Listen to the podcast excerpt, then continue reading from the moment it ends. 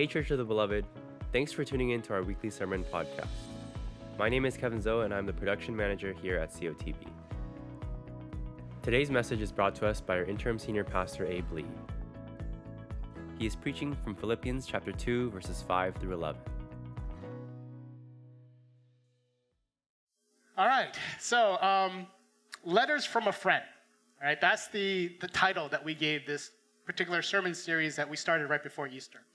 Um, we did pause for a moment because we wanted to focus on Holy Week, Palm Sunday, Easter.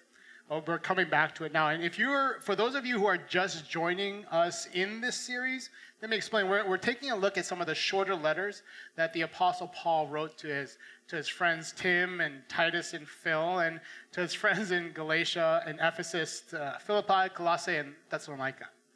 Uh, we're going to spend one Sunday, Sunday per letter. I, I mentioned this last month, so I, I want to repeat it. I'm barely scratching the surface of these letters. So I'm really hoping that y'all will consider taking a time to dive deep into these letters so that on your own, so that it, because as it mentions in Galatians, the soil of your faith can be cultivated and produce spiritual fruit because of these letters.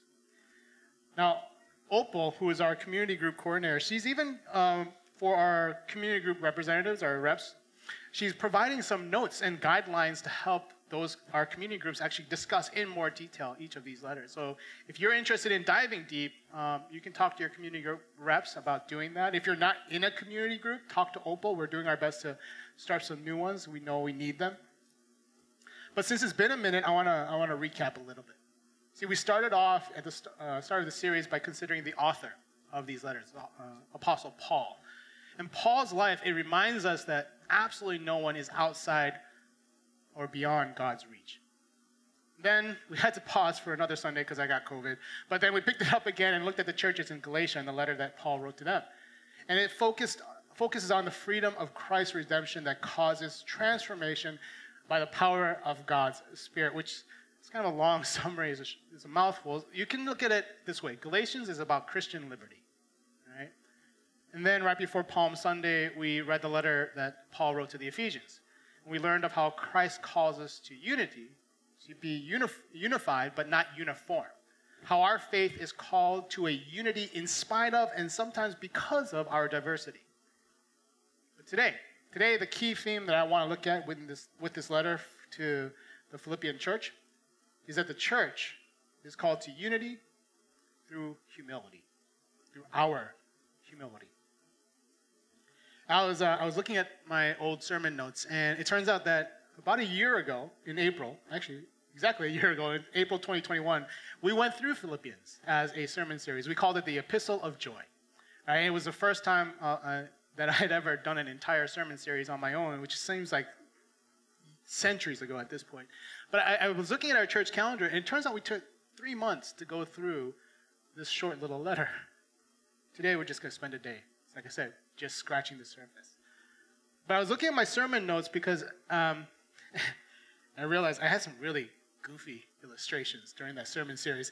Uh, there was one, there was an acronym, JOY, Jesus, Others, You, which is actually not that goofy, mainly because it's not mine, it's somebody else's. But mine was like, I, I quoted LMFAO. Uh, Look at That Body, which I know Look at That Body is not the name of the song. Kotz already corrected me, but that's the only line I can remember from it. But uh, they, I use that song to emphasize the fact that we need to work out our salvation. Um, I, I, I, actually had a lot of fun going through that Philippians series back then. We, we called it the Epistle of Joy because there's so much in that letter that's focused on the joy Paul had, even when he was in jail, in spite of the fact that he was being in prison because of Jesus the joy he had because of Jesus. But I was going through my old notes because I'll, I'll be very honest with you. I, I, I was hoping that maybe there was some stuff that I didn't cover the first time around in that sermon series for today's message.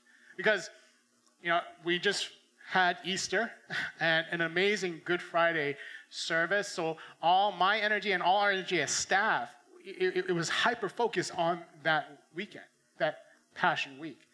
So, you know, trying to get a sermon written after all of that. And I also have a day job. And if you're not aware, I have a day job in, in software. So at, at work right now, I'm trying to get my team together to get a release out that's due at the end of the month. And it's just, it's a little crazy. So I was kind, kind of hoping that maybe there was something that I'd, I'd be able to pull together from those previous remnants, right?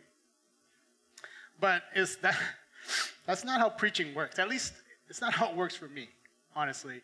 Um, I want to explain a little bit of the process uh, that I go through. The very first thing I always do is I start with prayer. I pray. I pray for wisdom because I typically have no clue where I'm going or what I'm going to say. After I start with prayer, then I just read.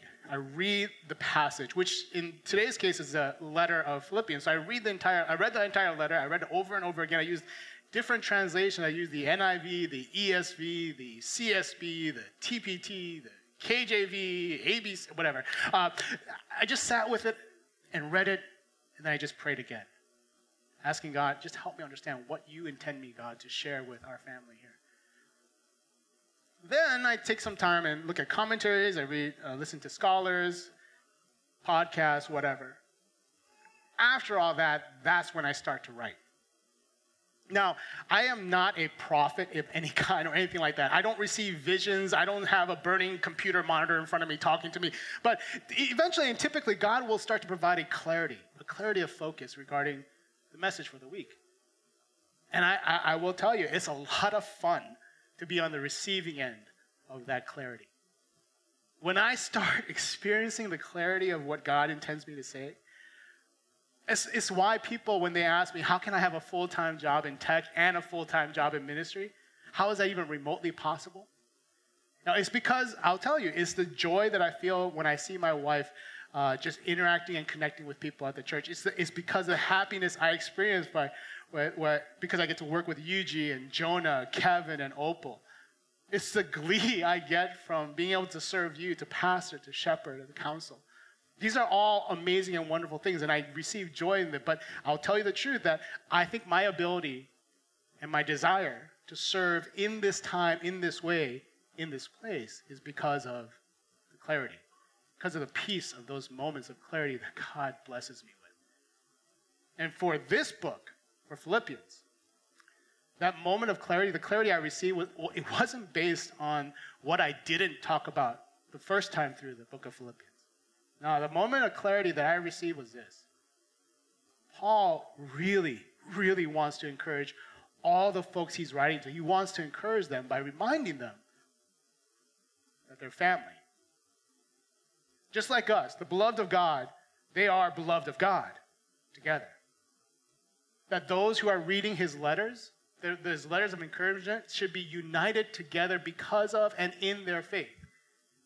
And, and it's not just this letter, by the way, it's all of, at least the ones we've looked at so far. He wants everyone. He wants the Galatians, he wants the Ephesians, he wants the Philippians. He wants them all to remember that we're one, no matter where we are. See, the letter to the Galatians is about the church being united in our Christian freedoms, in our liberty from the law. The letter to the Ephesians is about our unity in our diversity as a church. And this epistle of joy is encouraging the church in Philippi and is encouraging ultimately us, the church of the beloved, to be unified in our humility, in a humbleness towards each other. Yeah, there's a lot of joy in Philippians. This letter is intended to encourage us to find that same joy that Paul has. But it's also Paul reminding us that the joy that Christ provides it is found by being unified in our humility towards one another. A humility that Jesus lived out as the perfect and ultimate example. Now we're going to look at how Christ, the ultimate and perfect example of humility, a humility that engenders unity, we're going to look at that. But what I do first is go back a couple of verses. In chapter 2, verse 1 and 2, this is what it says there. If then there's any encouragement in Christ, if any consolation of love, if any fellowship with the Spirit, if any affection and mercy, make my joy complete by thinking the same way, having the same love, united in spirit, intent on one purpose. If you read this letter from Paul to the Philippians, Paul started his letter off by telling his friends, you know, I miss you. You know, I, I wish we could be together. And that things are going okay he, he mentions there's some weirdness going around. There's some people who are preaching about Jesus because they think it's going to hurt him. Uh, that it'll be bad for Paul for some reason, but he's like, I don't care. It's all good because more people are hearing about Jesus, so it's all. I, it doesn't matter what they think about me as long as Christ is being preached. Do it. And then as you continue reading, it gets a little dark. Uh, Paul starts talking about how he'd rather be dead than alive, or at least it seems like he's talking about that. But as you read through it, you realize, no, he's not saying he'd rather be dead. He's saying he'd rather be home, home with God, going home with the Father, the Son, and the Holy Spirit. Paul would rather be chilling with in the upside down kingdom with the king. But he also knows that he has work to do. He has work to do here in this place. And, and he appreciates how the church and the people in Philippi have been such a joy to him, such an encouragement to him throughout the entire process, even while he's in prison. And then, as he's going through this, he basically, Paul writes, Hey, I really need to hear, I want to hear some good news about how things are going with you all. You know, that you all are, are living a gospel centered, a gospel transformed life together, that you're standing firm, united with one spirit, with one hope, and with one faith. I want to hear this. See, when Paul says, and when Paul asks if there is any encouragement in Christ, if there's any consolation or, or comfort with, from love, any fellowship in the Spirit, if any affection and mercy, these are all rhetorical questions, Dave. They're rhetorical, man.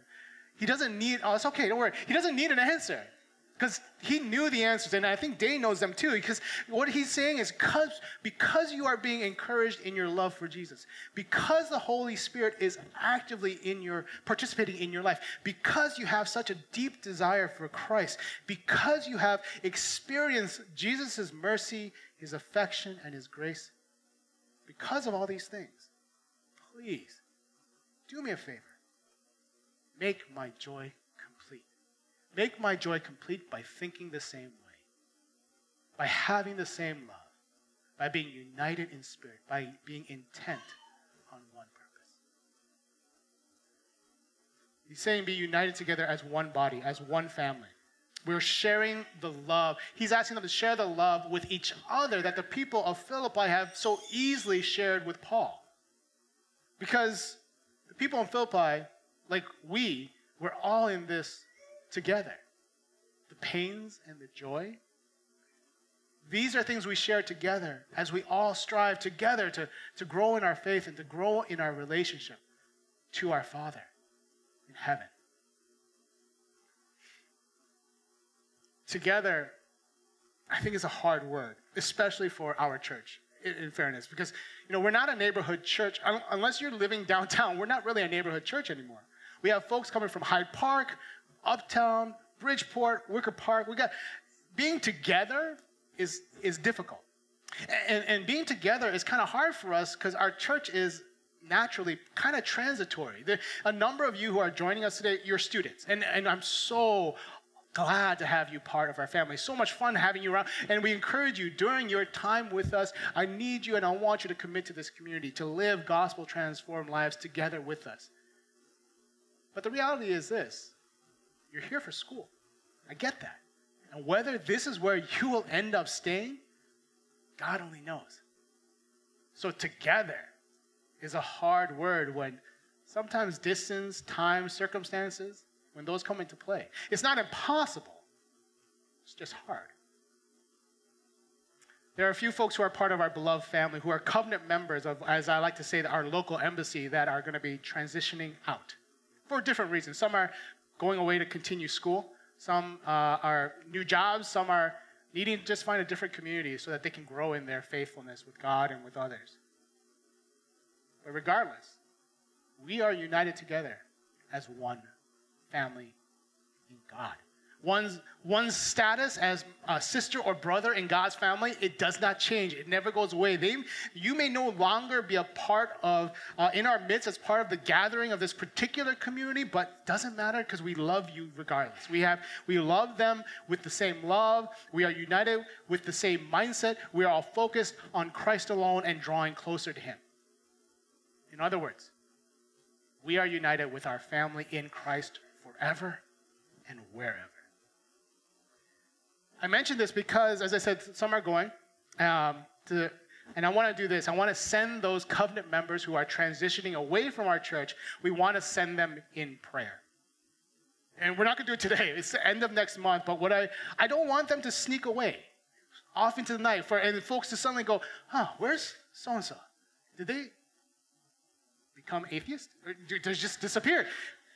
See, our church, we, Church of the Beloved, have made a commitment to you to love you, to shepherd you, to pray for you, to pastor you, each of his covenant members. And we absolutely are going to honor that.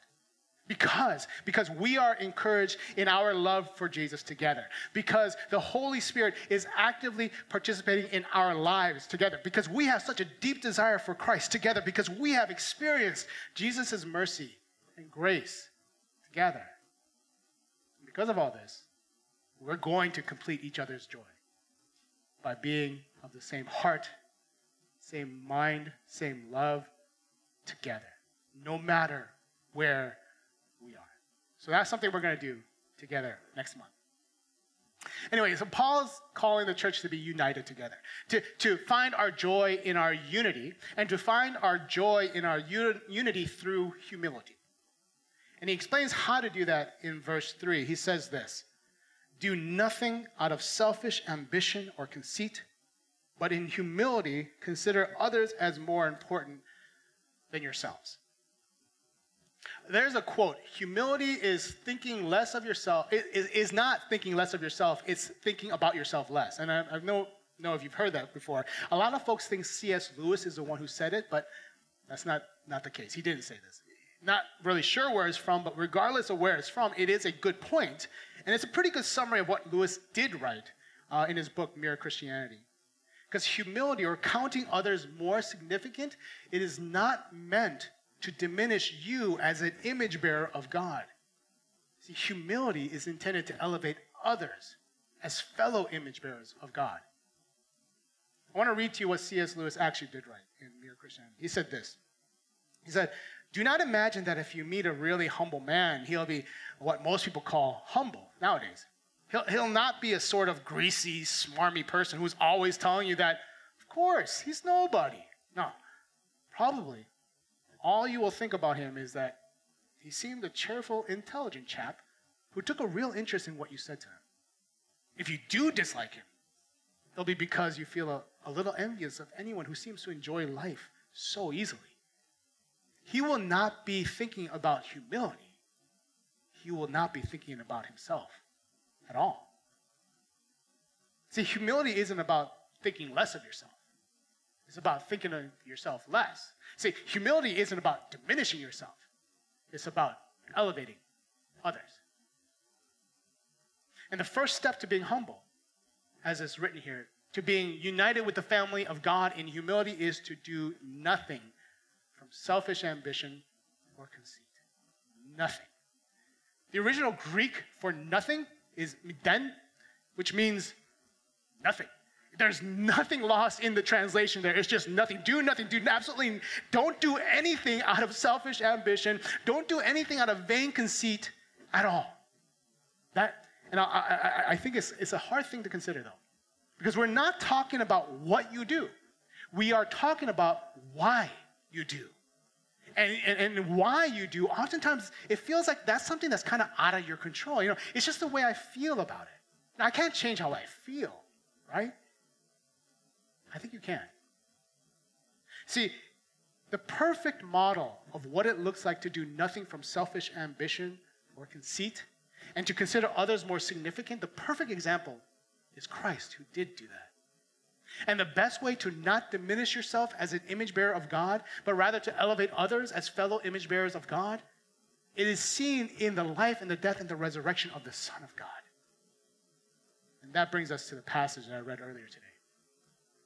Now, by the way, today's passage is sometimes called the Hymn of Christ. It's a beautiful presentation. Some believe it was actually an actual hymn um, from that time. Uh, but it's a presentation of the gospel, the good news.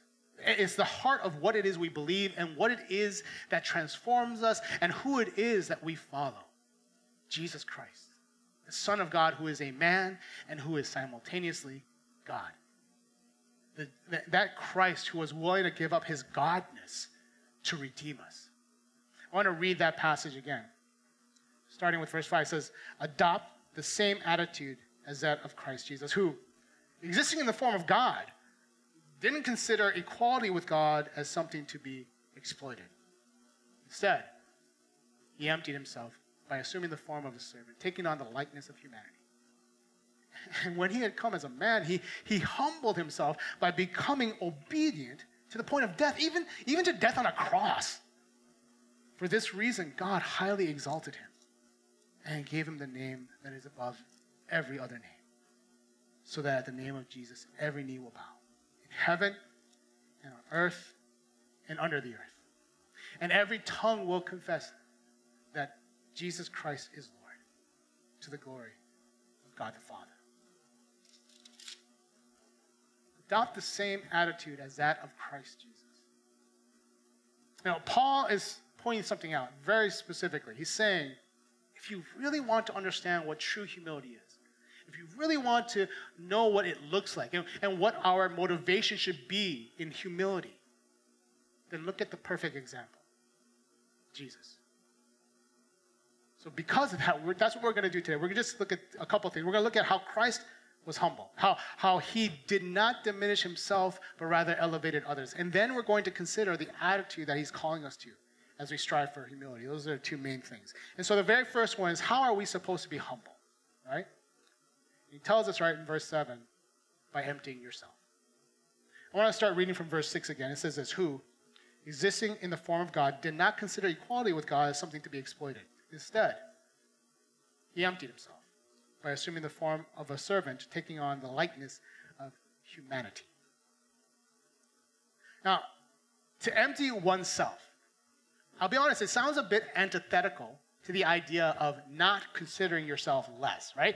How does one not diminish yourself, oneself, when one is emptying oneself? It seems counterintuitive. It, it almost feels like, based on this passage, it almost seems like humility is about thinking less of yourself. If your first step is to, to empty yourself. But if you turn to Matthew chapter 6, verse 10, Jesus has this model of what it means how to pray. And in the start of this model prayer, Jesus is speaking the same truth that Paul is saying here that we need to be empty so that God can fill us.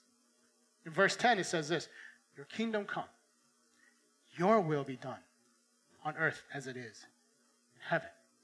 See, empty yourself, it means that you're not saying it's my way or the highway. Emptying yourselves, emptying ourselves, it means saying it's God's way because that is the higher way. Think it's important to note this, though. Very important to remember Jesus did not relinquish his status or his standing as God when he emptied himself, because he did empty himself, right? He was and is still in the form of God. He is God, always God. He just didn't consider equality being God something that he needed to exploit or wanted to exploit. He just he didn't need to flaunt his status. He voluntarily chose to ignore it he voluntarily chose to submit to God's plan, to God's design, to God's will. So I used to travel a lot for my previous job. I, I received a, permanent gold status uh, after flying a million miles. It was like 15 plus years ago. Now, and Suzette, who's my wife, she's automatically now a million mile flyer and gold status permanently. It's just how the program works. Thank you, United. Um, it, which is a really good thing because now it means that no matter what, if I get an upgrade, she comes with me, always together. But it wasn't always the case. I remember one day we were traveling, uh, and we got what we call the poor man's business class, which is, you know, emergency row, because you got all that room in front of you. And we just got settled in uh, when the flight attendant came up to me and said, Oh, Mr. Lee, you've been upgraded. I was like, Awesome, cool. My wife too? Now, it would have been very easy for me to say, God's will be done, and taking the upgrade. And, and I know Suzette, as kind as she is, she would have been fine with it. I hope and pray. Uh, but we're never going to find out because I didn't. I didn't take it. I just told the attendant, you know what? That's okay then. Give it to the next person on the list who happened to be sitting right next to us. And he's like, Really? As he's packing his bag as quickly as he can. Uh, he didn't want me to change my mind. Um, see, my decision to not exploit my status didn't require me to diminish myself. My status as an elite flyer, it didn't change. But rather, what I did is I elevated my wife. I elevated my time to travel together, just to watch a movie on an iPad, just chill with each other. See, the perfect example of humility as Christ lived, it calls us to empty ourselves by not diminishing the image bearer of God that God created us to be, but rather by elevating the image bearers of God around us. By, by understanding that our status as the beloved of God, it doesn't go away because we choose to say to God, Not my will, God, yours alone, God. Help me to love you and to love my brother and sister as you love them. Help me to live as you live. That's the first point. Here's the second one it's regarding the attitude that we're called to adopt. If you go to verse 8 in chapter 2, he says this He humbled himself by becoming obedient to the point of death, even to death on a cross. See, obedience required an active choice on the part of Christ to actively submit to the point of the most embarrassing, the most humiliating form of execution possible. And, and, if you look at scripture, it says before Jesus was taken up on the cross, he prayed. He prayed that if it was at all possible, God, please don't let me die this way because he was not jumping for joy at the opportunity to experience the full impact of his active submission, of his obedience. He didn't want the cross. But Jesus, the perfect example of humility, he understood that by emptying himself of his will, it didn't diminish his status as God, as the Son of God. His status never left him, but his obedience, it provided the perfect model of humility the perfect model of humility that we are called to learn from and to live. See, the attitude that we are called to live out is, a, is an active obedience through willing submission to God's plan and God's priorities over ours. And I'll tell you the best and the only way to know what God's plan and God's priorities are over ours is to read this book. Not necessarily this one, but the Bible. I, I manage a software platform. Uh, that's my day job. It's used by government agencies. They use it to set up social welfare programs and stuff like that. So we provide uh, our implementation teams documentation, how to configure the platform, use it for their purposes. As we say, we like to tell them how to turn the knobs and dials to do th- certain things that they need to do. We got this huge manual for them. But we'll get calls from some of our consultants, internal, and they'll ask, you know, how do you do X? Or, or, or why didn't Y work, right? And I'll be very, oh, actually, I don't receive the calls. It's my customer success team that does. But the first thing that goes through my head is when I hear those things is RTFM. Read the flippin' manual, which not flippin' though. I'll tell you, this idea kind of applies here, but in a much nicer way. See, there, there is absolutely value for us to gather together to gather together to dive deeper in scripture on Sunday morning, during Sunday school, in our community groups, to have the scripture brought to life in front of each of us in this corporate setting. This is wonderful. It's an encouragement to hear the children laughing and playing. But only depending on those moments of collective learning without taking the time to dive into scripture and to read this library of letters and stories and books that God's provided you and us, it would be such an amazing waste of an um, awesome resource. See, active obedience through willing submission to God's plan and his priorities, it requires us to know what his plans and his priorities are. And we only know them by reading about them in this treasure trove of God's word to us This letter it is calling the church of the beloved to be united through our humility. And humility is not about diminishing me, it's about elevating you. And we live united in our mutual humility by emptying ourselves so that we can be filled and follow God. So that we can live and love as Christ lived and loved. And that's how we do it. And our attitude, our approach to this humility is an active obedience through willing submission, a decision that you and I make to say, God, I'm going to follow you. I, I may not like it, I may not understand it, but I trust it. I trust you over all things because, because you've shown me through the lives of those around me through the lives I've seen in Scripture, through the life I'm living now, you've shown me that I, I've seen it and I can trust that you love me, God. That you desire me to know the never ending, ever increasing joy that is already, but not yet. There's one last thing I want to mention, uh, which is the result of Christ and his humility. It says, uh, starting in verse 9, for this reason, God highly exalted him and gave him the name that is above every name, so that at the name of Jesus, every knee will bow in heaven and on earth and under the earth, and every tongue will confess that Jesus Christ is Lord, to the glory of God the Father. Back in 2005, some of you know this show, uh, premiered on NBC, The Office. Um, it was based on a show that's from the UK. I used to watch it when I lived in Ireland for a minute. Uh, it was a runaway hit there. It was amazing. And, and it was such a hit in the UK, they figured, you know, let's just do it again and do it in the United States. Because everyone loves a winner. They, they do it all the time. A winning formula works in another country, so they bring it to the US. Shark Tank it actually was a really popular show in Japan. It was called something else. I can't remember what it was. Homeland, Showtime has that show. It actually started from Israel. Uh, Big Brother, which I don't know if it's still on anymore, but that actually started in the Netherlands. Basically, everybody loves a winner, a good model of a show. I know it's going to be a kind of a stretch, but hear me out. I think Paul's doing the same thing. Paul's reminding us that Jesus isn't just the perfect example of humility. Jesus is the ultimate winner of everything. So follow him. So Christ is the fully exalted one that everyone from, from Elon Musk to Jeff Bezos to Tate to Trump to Biden to Obama to Hillary to, to Yuji to Jonah to everyone is going to bow the knee. You too.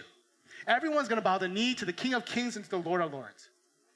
So we follow the example of the unsurpassed, the unrivaled, and the ultimate winner. See, I choose to proclaim that Jesus is Lord right now. He's, he's not my assistant, I am his servant. Um, you all right, dude? I just saw him fall. Uh, he's not crying, so he's fine. oh, don't go away. This is an enticement to those who are joining online. It's so much more fun in person. anyway, as I was saying, I choose to proclaim that Christ is Lord, and I choose to do it right now. Jesus is not my assistant. Jesus, I am his servant. I bow my knee to my Savior now, not to make Jesus Lord. He, I bow my Savior to, my, to Jesus now because he is Lord. Because you see, everyone's going to bow. It's either going to be now or it's going to be later. I choose salvation and bow now instead of judgment and bowing later. Paul's letter to his friends in Philippi, among other things, other things, it calls them and calls us, calls us to be united together in our humility. A humility that doesn't diminish me, but rather elevates you. A humility lived by emptying ourselves so that we can be filled by and follow God. A humility that's based on the ultimate example Jesus. That's Paul's letters to the Philippian church.